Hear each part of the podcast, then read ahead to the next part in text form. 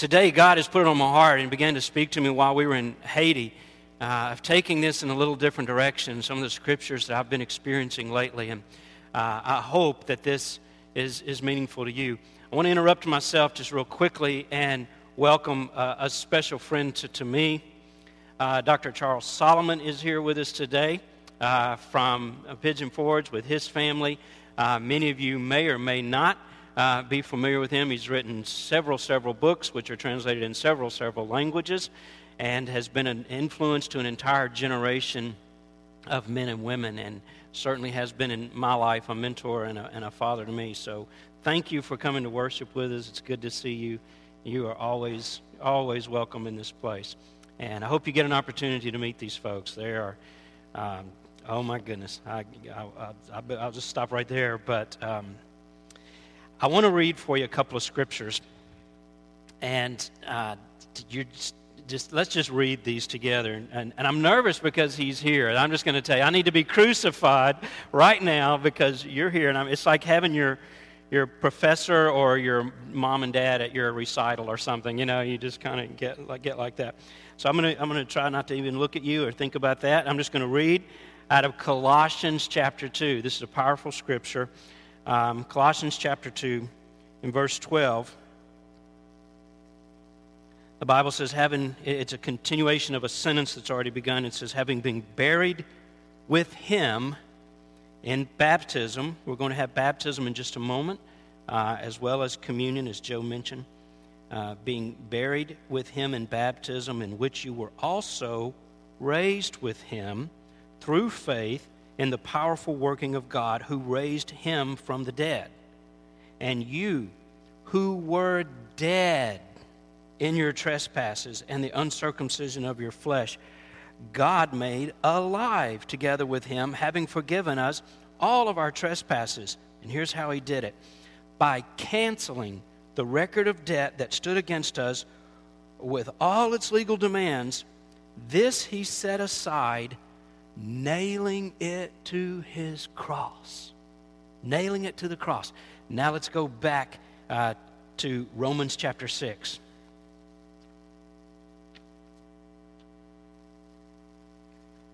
Verse 6, excuse me, chapter 6, verse 1. Well, what shall we say then? Are we to continue in sin that grace might abound? Me genoito. May it never, by no means, God forbid that that's the way we would approach this. How can we who died to sin still live in it? Do you not know that all of us who have been baptized into Christ Jesus were baptized into his death? We were buried, therefore, with him by baptism into death, in order that, just as Christ was raised from the dead by the glory of the Father, we too might walk in the newness of life. For if we have been united with him in a death like his, we shall certainly be united with him in a resurrection like his. We know that our old self was crucified with him in order that the body of sin might be brought to nothing, so that we would no longer be enslaved to sin. For one who has died has been set free from sin. Now, if we have died with Christ, we believe that we will also live with him we know that Christ, being raised from the dead, will never die again. Death no longer has dominion over him. For the death he died, he died to sin once for all. But the life he lives, he lives to God. So, you also must consider yourselves dead to sin, but alive to God in Christ Jesus. Now, I'm excited about this message because it teaches us how to actually change. This is the gospel. Repentance is the first step towards change. And I think most of us get that.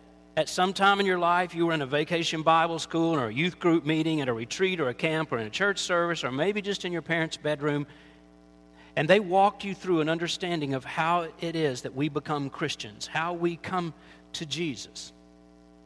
and probably, hey, Chelsea, welcome back from Haiti. One of our missionaries is here. If I see you, I'll just give you a shout out. We get repentance. We understand that. But we have to realize that it's it, that's the step in, in, this, in this process that because of Christ's work at the cross, are you ready? I don't know.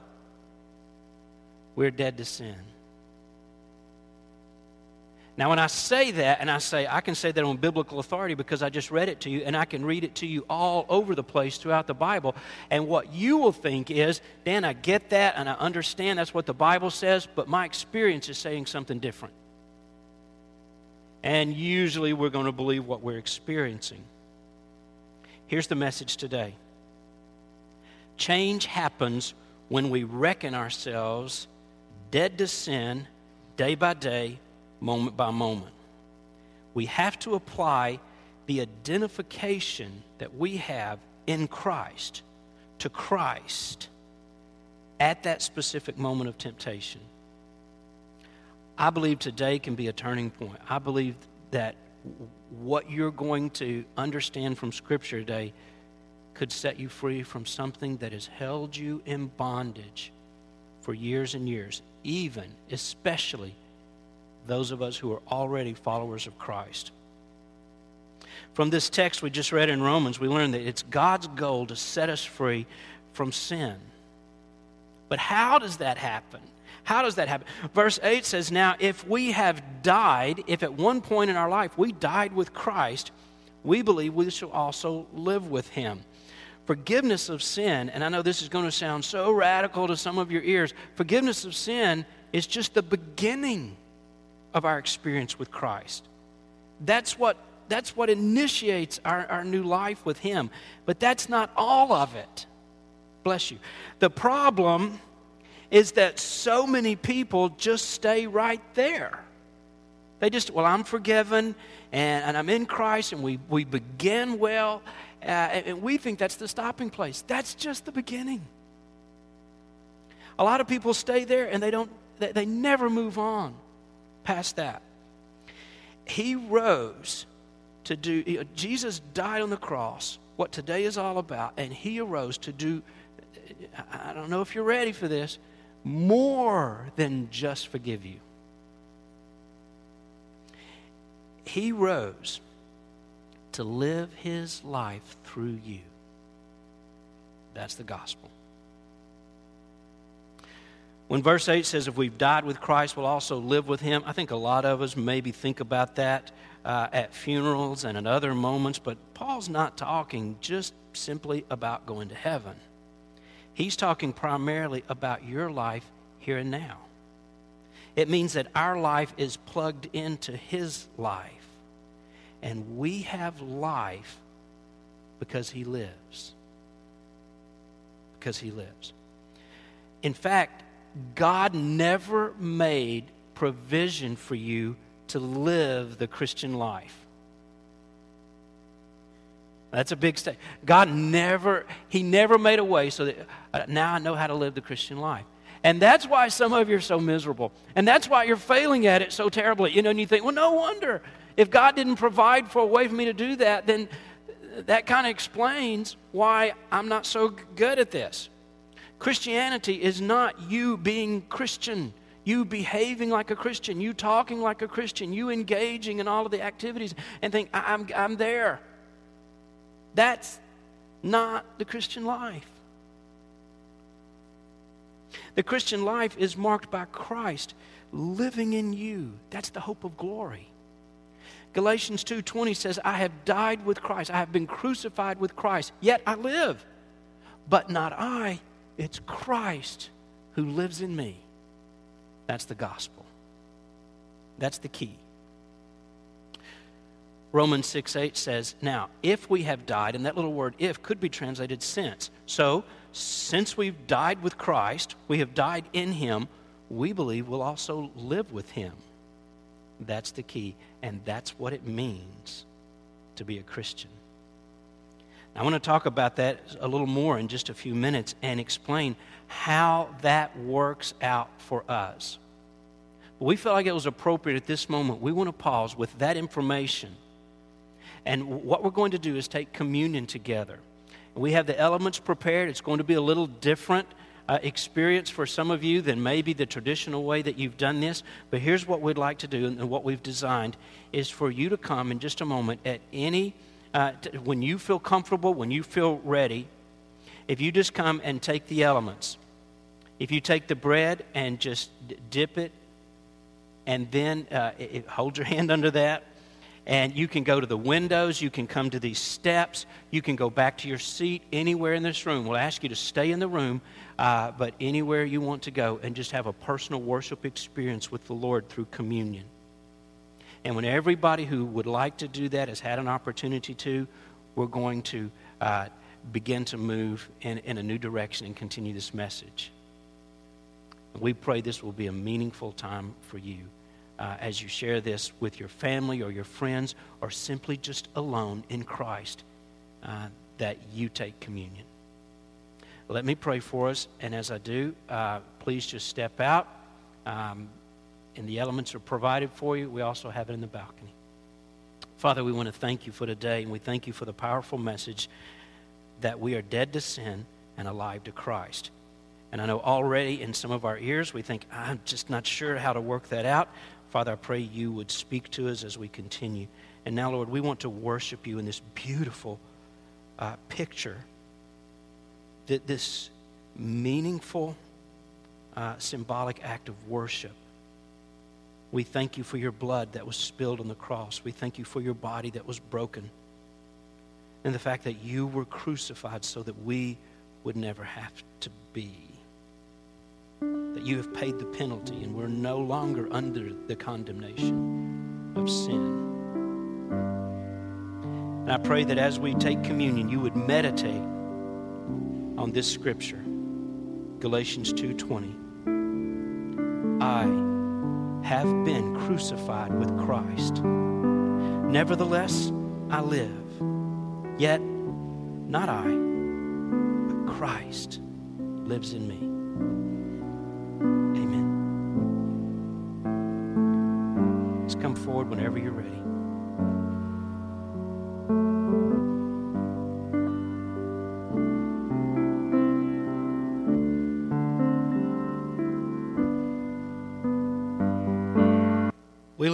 World that's changing so fast. Everything happens so quickly. For example, from 1960 to 1990, all the information that was available in the world had doubled. Then that number doubled in the next five years. And the amount of information is continuing to grow at a staggering pace. The CEO of Google recently said that by the end of 2012, the amount of knowledge would double every two days. Isn't that unbelievable? here's the bad news everything is changing, but Christians aren't changing. And I can give you a bunch of statistics to reinforce that, uh, but I don't like to do statistics, and I don't know if they make a big impact, but it's discouraging. Most statistics indicate that Christians' lifestyle at the end of the day are really no different than non Christians. That's disturbing. Why is that? They're, they're living for the, for the same reasons that we've always lived for. They have the same level of happiness. They struggle with the same things as non Christians, and they're just about as victorious as non Christians. So, what's the difference? In a survey, people were asked to name something that Christians do instead of changing. Well, why don't they change? What is it that does happen? And here are the top four responses to that.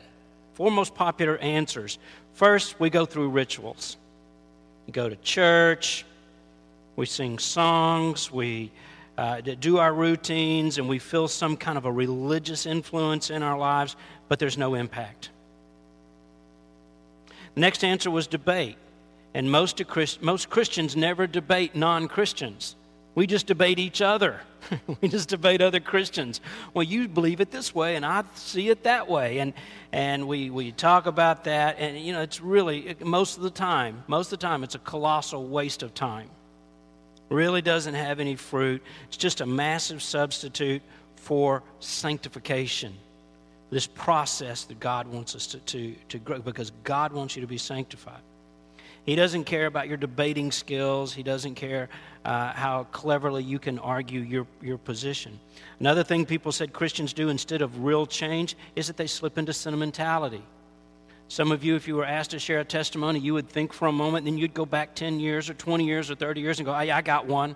I got one. It's 30 years old. I had to find it and dust it off, but here's, here's my story of something really uh, meaningful that happened to me. And we just become sentimental instead of changing, we do that. And the fourth answer that, you know, what Christians do instead of real change is they just give up, sell it, they just bail on everything and just live sinful lives. Jesus didn't die just for your forgiveness. He arose again to give you transformation. The gospel not only transforms your destiny, and I come from a heritage, I come from a family where the idea is I mean, everybody is a Christian. Every Riley, I think, is a Christian. I mean, you, you know, every funeral or wedding you go to, well, we're all, we're all, we'll see him again. You know, and I think, will we see him again? Really? Because I, I never saw an indication of that. I can't judge anybody else. But it's a stretch for me to think because we live such sinful lives. Now, here's the thing the, the, the, gospel is not just to transform your destiny, not just that you're going to end up in heaven one day with Christ and it doesn't matter what happens to you between now and then. Christianity, the gospel, really transforms your character, who we are. When you turned from your sin and you embraced Jesus by faith, you were given a brand new identity in Christ and every person here who claims to be a Christian, that is, if you're, you know, you're genuinely saved, you know, baptized follower, blood bought, you know, you're, you're with Jesus, then you've got a new identity. And every time you face temptation, we can remember who we are and follow Christ. Because really, it's his reputation that's on the line. Forgiveness isn't just about your personal pleasure for 45 seconds or, you know, oh, God, I know that's, that's going to be taken care of. It's about your master. It's about who you belong to. It's about his reputation. It's about his desire to transform you from the inside out. Forgiveness is the beginning of life in Christ. The power of sin has been and is broken once and for all at the cross. You can believe that. And I hope that at this point, that in each one of us, there's like a little light beginning to shine. There's something beginning to emerge, and you think, wow, even though my experience doesn't seem like that's true, there's a part of me in my spirit that senses it is. That it is. You know, Paul uses sin and death synonymously. He just goes back and forth. In verse 9 and 10, he says, we, we know that Christ, being raised from the dead, will never die again. Death no longer has dominion over him. For the death he died, he died to sin once and for all. And I appreciate the fact that Paul didn't just rely on the, the, the Greek text, you know, that we would get the, the, the verb tense there. He said, let me just spell it out for you once and for all. It's done. Romans 6:23 says the wages of sin is death. Romans 5:12 says therefore just as sin came into the world through one man and death through sin so death spread to all men because all have sinned. Sin and death just always go together. They're in sync, they're in rhythm together. Genesis 2:17 God said, "In the day that you eat this forbidden fruit, you shall die." They're linked together. Revelation 20:14 says, "In the end, death and Hades are cast into the lake of fire." If, uh, uh Exodus 18:20 says, "The soul that sins, it shall die." It's the thread that runs all throughout Scripture. And according to Scripture, there was no death before sin. Death entered the world because of sin. And when Jesus stepped out of the tomb, the power of sin and the power of death were broken. Some of you might be thinking, well, it doesn't feel like the power of sin has been broken in my life. I still struggle with bitterness and with anger and with fear and with lust. I want you to imagine this. Just think that you're out in a, in a, in a meadow somewhere, in a wooded area, uh, and, and there's this beautiful, huge oak tree. And it was planted maybe 30 or 40 years ago. And just imagine that around this big, strong oak tree, a vine has grown up around the trunk and, and has become entangled in its branches. And this vine is everywhere. That represents sin. And when you come to Christ, it's like God the Father took an axe and he just chopped the base of that vine apart. It's dead. It can't control you like it used to. But you will spend the rest of your life ripping and pulling those vines out of the tree. And some of you might be thinking, I, I seem to always have those vines. It reminds me of when Jesus called Lazarus forth from the tomb and he said, Lazarus, come out. And Lazarus came out. But what does the Bible say? That he was still wrapped in his grave clothes. And Jesus said, Turn him loose. Get that dead stuff off him. You see, he's alive. He's alive. He's more alive than he's ever been, but he's still wrapped in those grave cloths. So, what sanctification is, what life is, is God just peeling off those grave clothes. He's, he's just tearing those vines down uh, from around the trunk and, and off the branches. Because sin cannot dominate us. It cannot control you anymore. It cannot condemn you anymore. That is the power of the cross.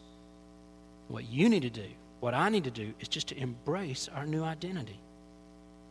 And you have to exercise your faith in that reality. You're a Christian. You can live like it.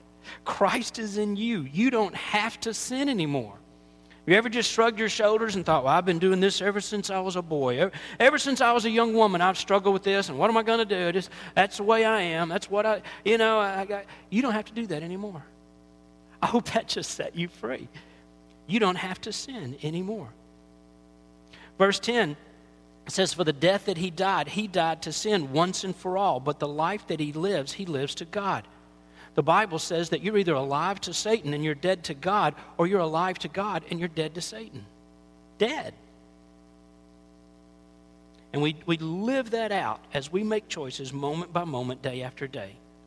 Verse 12 says, Therefore, don't let sin reign in your mortal bodies anymore. Don't let sin make you obey its passions and its lust and its impulses. Because of Christ, the, the, it's like the power of sin has been unplugged. Don't plug it back in. It's present, but it's not in charge. You don't have to let it rule over you anymore. We've got to learn to trash talk temptation a little bit. Now, I've been watching the Final Four since we got back. I didn't do a bracket this year because we were in Haiti and just kind of got really distracted. But I'm, I'm trying to watch that. And you ever hear, see how people talk? You ever, do you watch a, uh, like a Louisville, Kentucky game or you watch, you know, you watch these games and you, and you see all the fans and they're talking? That's the way you've got to act towards sin. I mean, instead of going along with it, you got to say, get away from me. I don't need to sin. I don't have to do this. I'm not who I am anymore. I'm not, I'm not who I was. I don't have to sin. Oh, just, even if you just whisper that inside your heart, you just think, wow, that feels kind of good. I feel like something else is in control. You're not being led around as a slave to sin anymore. Now, sometimes you're going to fail. And when you do, the enemy gonna, enemy's going to say things like, well, you haven't changed. You're the same as you always were, as you always will be. And you just feel that condemnation, don't you? Just feel that gloom. The enemy is an accuser and he will lie. And he knows if you ever find out this truth that you've been set free, then his influence and his power in your life is done. There was a sin in my life that I felt such condemnation for. And I carried it around for years, and I knew I was a Christian. I knew I'd been forgiven of that. But at moments, sometimes before I would get up to speak, sometimes when I was praying or reading scripture, eh, during, during a moment like that, he would just whisper, Hey, just throw that back up. And I'd feel such shame and such condemnation. And there I go again, asking for forgiveness. Oh, Lord, that was years ago. God, it's ever before me. Such regret. And He could use the memory of a sin as a power in your life. And I began to learn this principle, and I thought, God, I'm, I'm dead to that. That, that, sin, that condemnation, that memory. You've been set free.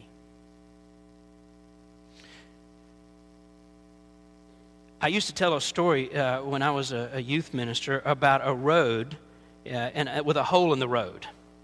And it, it goes like this you know, I walk along for a while, I go for a walk, and I fall into this hole. It's not my fault. I didn't see the hole, and I, I just I slipped and I fell, and, and, and there it is. It takes me a long time to get out of that hole, but I do. So, day two, I walk uh, down the same road, and I fall into the same hole again. And it takes me a long time to get out again. Why did I do that? Why did I walk down the same road? Why did I fall into that same hole? Day three. I went for a walk down the same street. I fell into the same hole again. This time I got out a little more quickly because I realized it was my fault. It was my fault. Day four, I went for a walk down the same street. I saw the hole, and this time I walked around it. Day five, I go for a walk down a different street. Under certain conditions, we're going to fall in holes. It's a, it's a, it comes down to a fundamental element of choosing to change and being able to admit to the fact that there's, there's a hole in the road. There's always going to be holes in the road. But you've got to choose to live for God day by day, moment by moment. Now, the last thing that, that, that I want you to get is I just want to talk about how we do this, this, this process, this victory over sin. You might be thinking, well, how do I actually choose not to sin? It just seems to be so strong in, my life sometimes. Sometimes I just can't avoid the hole. You know, it's just right there. She makes me so mad. He just really does this. Or you don't know my boss. You don't know. I understand all that. They're holes. They're those moments in life. And sometimes you just got to go down that street, right? But we have to realize victory over sin comes by living moment by moment. Romans uh, 6:11 so that you must consider yourselves dead to sin and alive to God in Christ Jesus. Now some translations, old translation, the way I first learned it was reckon yourselves dead to sin. I like it cuz it sounds kind of southern. Reckon's part of my vocabulary. I reckon that I'm dead to sin. You know, um, and this is actually the first imperative you ever find in the book of Romans. Paul writes this beautiful, powerful letter, uh, maybe the most powerful letter in the New Testament, and he says, I reckon myself dead to sin, and it's written in strong language. First five and a half chapters are concerned with knowledge about sin and God, Jesus, the cross, and God's love. But here he takes a turn and he gives this first practical, imperative command reckon. And it implies a decision that's based on a rock solid reality. The word consider uh, in, in, in, Greek has this powerful uh, meaning. In Romans 6.11, it means to press your mind down on something, to focus on, on a particular event or moment or reality.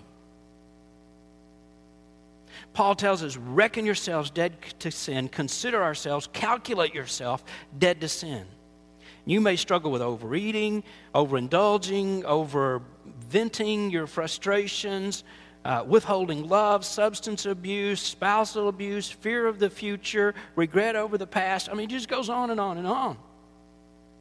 But you have to reckon yourselves dead to that. Because of Christ's work on the cross, because of what today is about, I can say, I'm dead to that. I'm dead to sin. Now, that's not the way most of us live it out, is it? Because most of us were told at some point in our history, well, here's what you got to do. When you come to Jesus, you got to get your cross, and you got to take that cross, and you just got to carry it around with you. Well, I'm just going to, I'm carrying my cross. I got my cross. I'm a Christian now. I love being a Christian because I get to carry this cross with me everywhere I go. And that's what we do, isn't it? Are you a Christian? Well, yeah. Look at this. You see how heavy this thing is? And I carry it around with me. Do you take it everywhere? Yeah, I take it everywhere I go. It's my cross. And that's what we think is the gospel, is I'm just going to carry this, this cross around with me. But you know what Paul is telling us here? Something that's beautiful and something that's powerful and something that's liberating. He's saying, What is that sin that bothers you most? What is that memory, you know, that, that really haunts you? He says, You take that and we nail it. Watch this. Follow. Illustrates, those of you who are guests, illustrations never work well for me. This is always a risk. But we take that and then we say, well, my sins are nailed to the cross, and I've got this other sin, you know, and I got this, you know, this thing that's going on with me, and I always try to kind of hide that from the Holy Spirit, and I always put it over to the side somewhere, and uh, and you know, and I'm just going to nail that to the cross, and you begin to sense this this feeling, this sense of victory.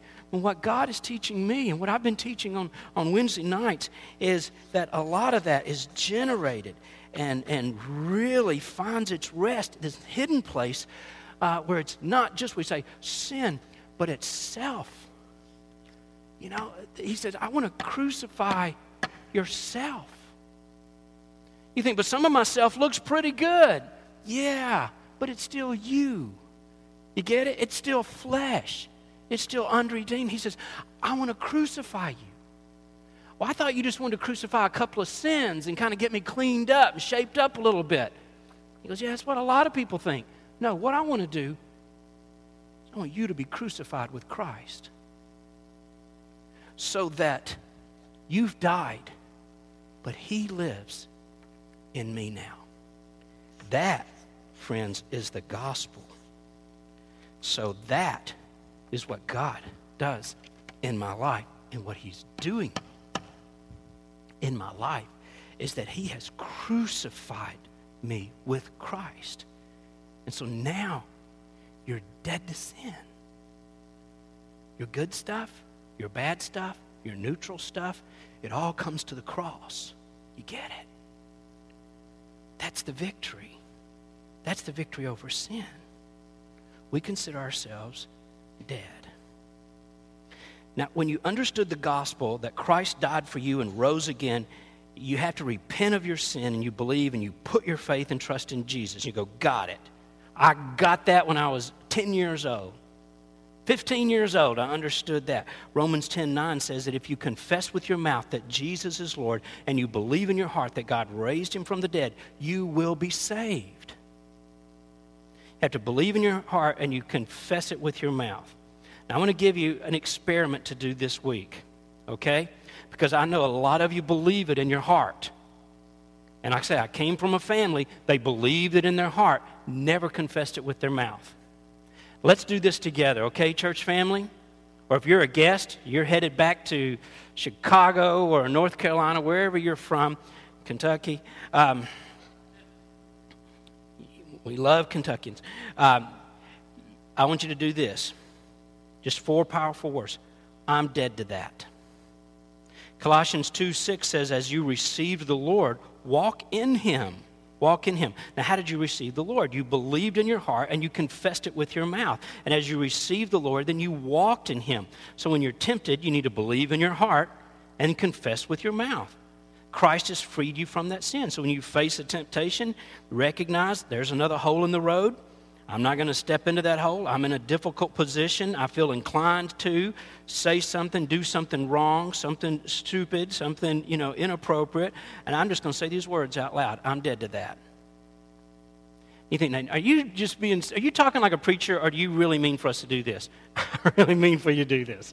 Okay? You think, well, my kids are going to hear me. I know.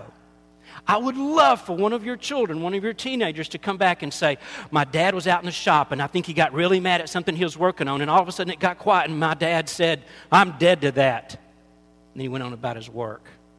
Your children need to see you living victoriously in Christ. And we do that by dying. See, it's not carrying the cross around, it's getting on it. It's being crucified with Him. I'm dead to that. Now, don't whisper it like nobody will hear you. Say it out loud. I hope people, you're, I hope when they walk by your cubicle and they go, I'm sorry, what did you say? Oh, nothing. I wasn't talking to you. What'd you say? I said, I'm dead to that. a customer on the phone just really, and so I just said, I'm dead to that, and, uh, and just hung up. Now, now, you don't say these words to another person. You get in an argument with your husband, don't you put your finger in him and say, I'm dead to you. I'm just, mm, mm, I'm dead again. I'm, I'm just dying all over. You know, I mean, it's, it's, it's not that. You're trying to win a battle, not start one, okay? And you might be thinking, really? I'm just, I'm just going to say that and everything's going to be okay. I'm dead to that. Yeah. Well, you think it's going to make a difference in my life? I mean, really, Dan? Is this another one of those things that you, you always want us to do stuff? You think that's going to be the big breakthrough in my personal sanctification? I tell you what, folks, there is something powerful in confessing your faith. I'm dead to that. I have a choice in this, and I'm standing on the Word of God and I don't have to sin anymore. I'm dead to that. I know you're doubtful, and I know you're thinking, I don't know if this is going to, work. I'm going to ask you to try it this week.